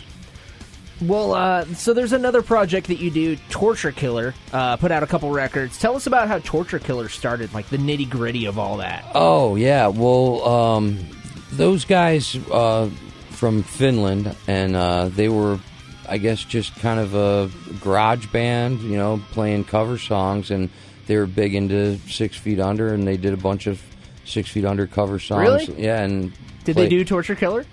I think so. That's how That's they took their awesome. name, and Yeah. they did like local shows in Finland and stuff. And Yeah. uh, they had some popularity, and they put out a record of their own songs. But uh, they, I guess they, uh, it was the second album, and uh, I saw they lost their singer online. I was reading something. I was like, wow, this is really interesting. I want to give them, you know, see if they, I'll sing for the band, see if Yeah. they want me to help out, man. It sounds cool to me. You know? And they're like, oh, my God.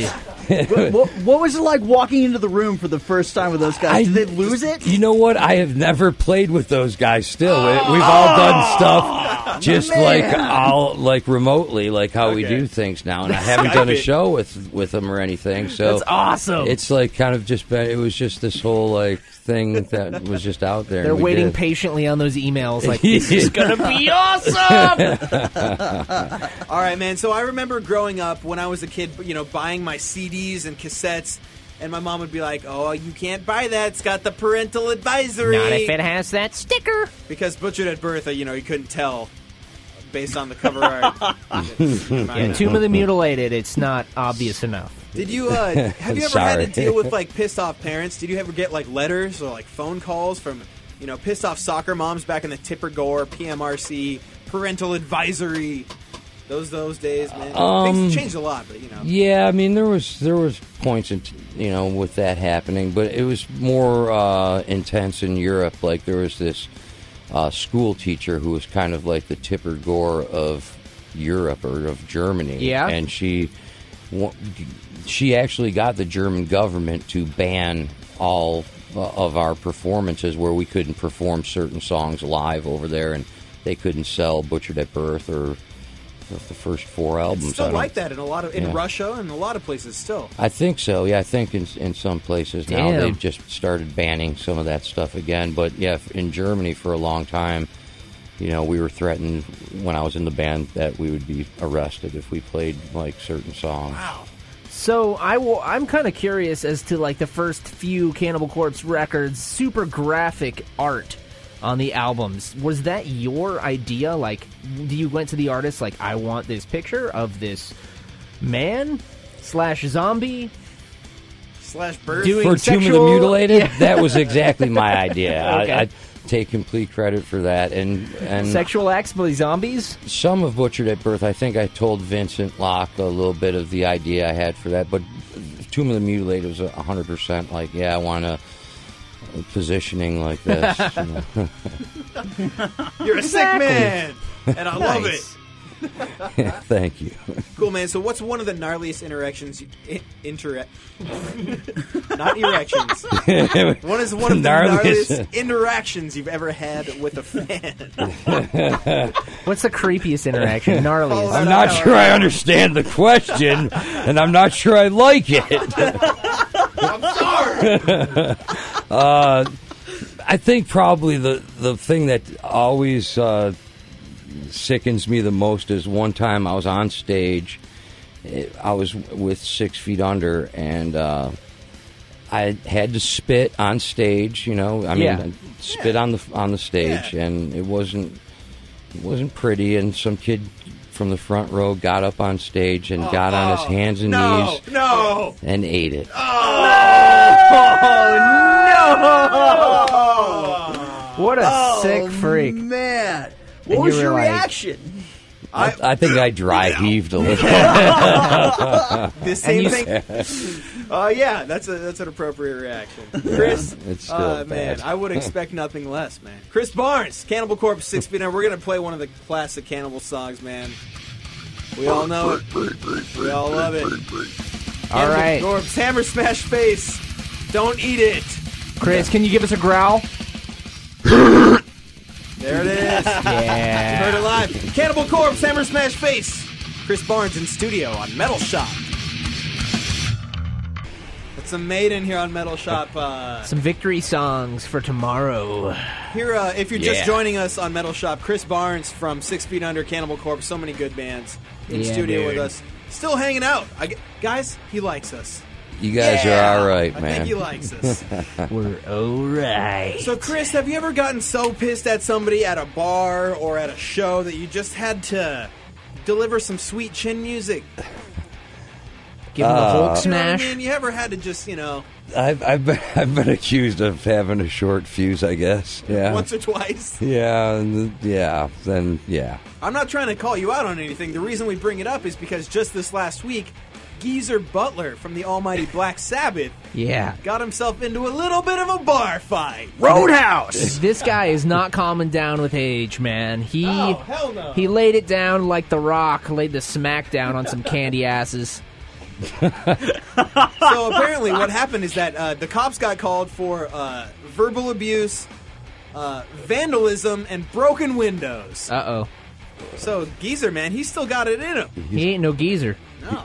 But he is geezer. He's got a mean right hook. He'll take your ass out.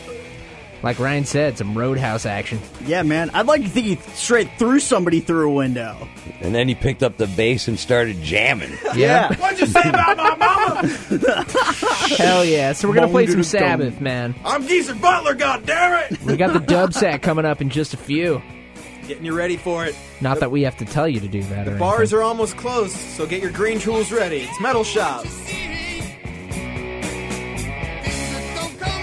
Why? Why? If you have T-Mobile 5G home internet, you might be hearing this Why? a lot. Why? Every time your internet slows down during the busiest hours. Why? Why? Because your network gives priority to cell phone users. Why? Good question. Why not switch to Cox Internet with two times faster download speeds than T-Mobile 5G home internet during peak hours? Okay. Stop the whys and visit cox.com slash 5G home for details. T-Mobile prioritizes certain T-Mobile phone users over home internet users during times of congestion.